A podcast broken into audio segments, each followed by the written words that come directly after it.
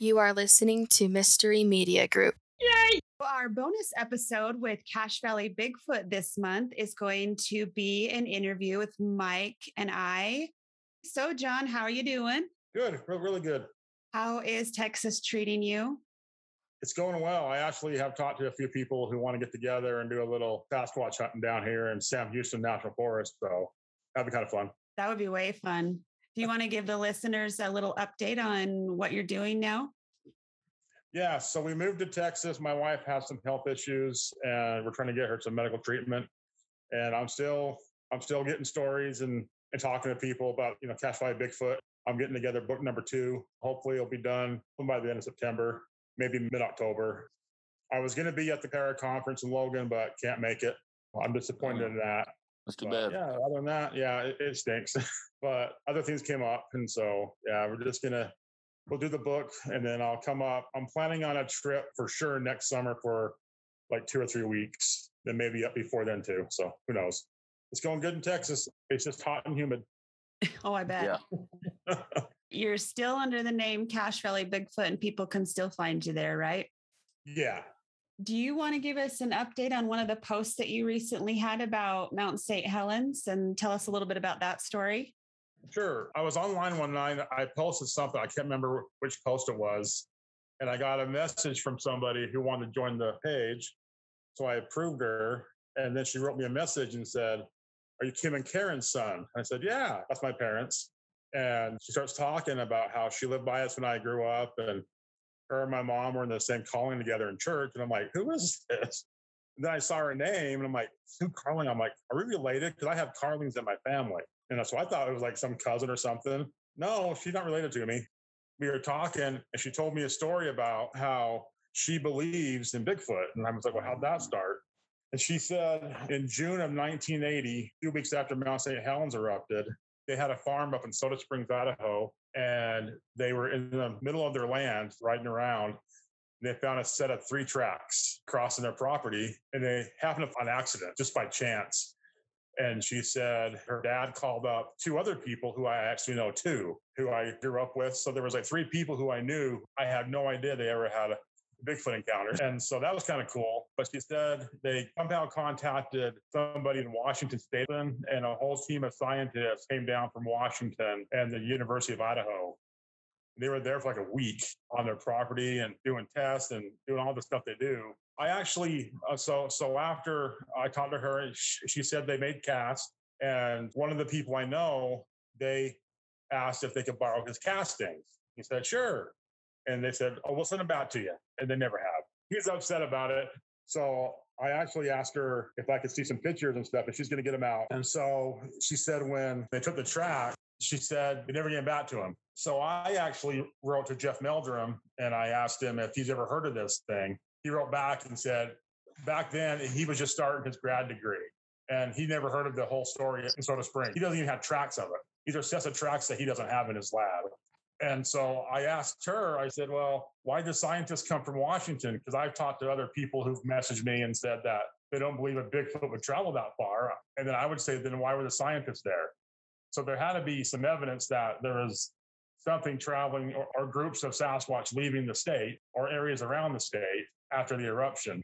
Have you looked to see if there's a way they could get over there from Mount St. Helen? Is there a oh, mountain yeah. range that connects it? I mean, back then it wasn't probably nearly as populated, True. you know, across Idaho. And I mean, it's not far from Idaho. right. A guy wrote me and said it's 570 miles. I said, well, that's still not that far, No. you know, for a few weeks of walking. It's funny because, like, she also said around the same time, there were other sightings in Whitney, Idaho, and Garland, Utah. If you know, Garland, Utah had that big sighting in 83. The sheriff saw how the Sasquatch cross in front of his car and saw him up close.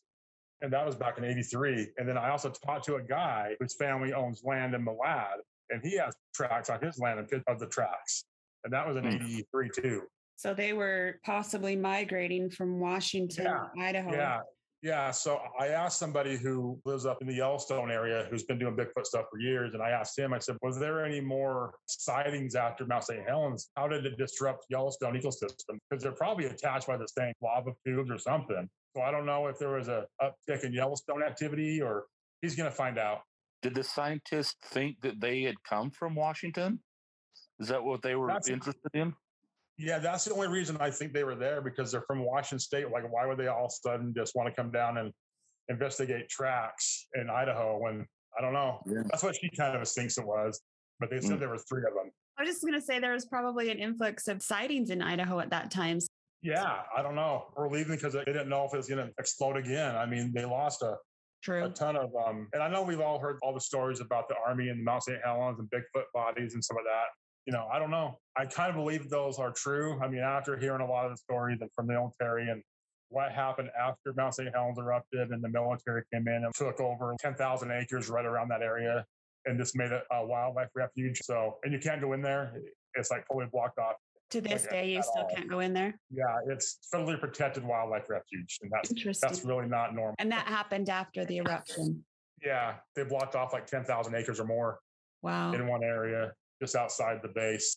They had a small base right there. hmm Then after it erupted, a few months later, they took over all this land. So they kind of think that's probably like a sanctuary where they put the ones they saved. But I don't know. Those stories surrounding Mount St. Helens are good stories.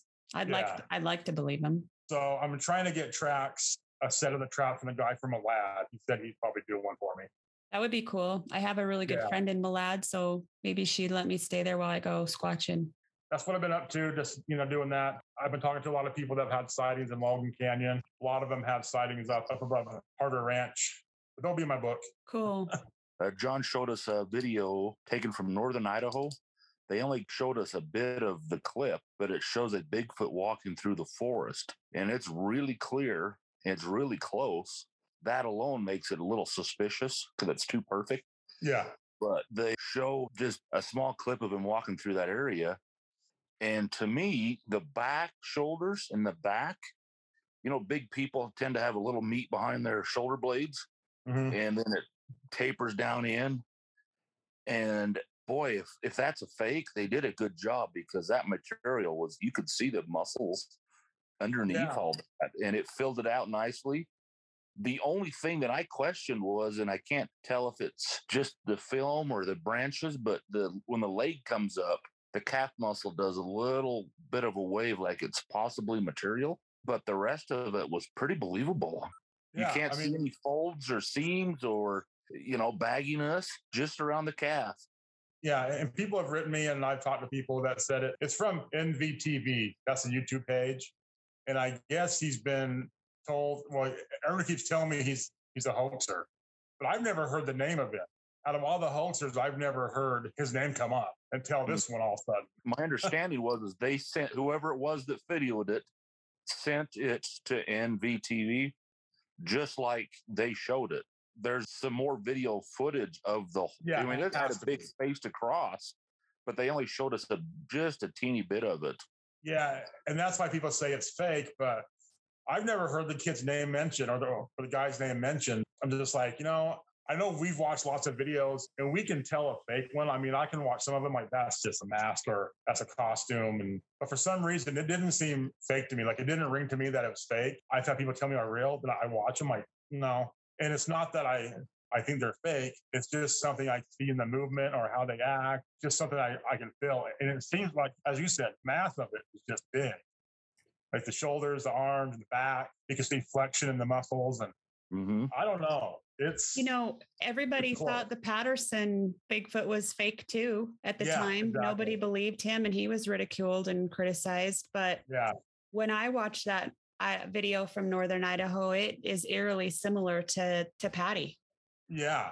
And that's why I sent it to you because I want you guys to see it. I just put it out there, you know, show people, you know, like, you know, want their opinion on it. I don't know. it's almost seems too good to to be me. I true mean, I- but So was the Yeah. Patterson film. That was almost too good to be true. But after listening to Jeff Meldrum, I believe that's a real video. Yeah. So do you like going to his lab? Loved it. oh Yeah. it was like christmas morning It was. Oh, yeah, it was great. Yeah, was it was awesome. my jaw hit the floor my kids were making fun of me because i was so excited Yeah. And he's so down to earth too. Yeah. Just normal. He enjoyed we're telling about us it. about it every bit as much as we enjoyed listening to it. He still Yeah. had the excitement, no matter how many times he's told those stories. He was still excited about it, and he still enjoyed telling us about it. That's what I liked. Yeah. He's a smart dude, man. Yeah. He knows his stuff.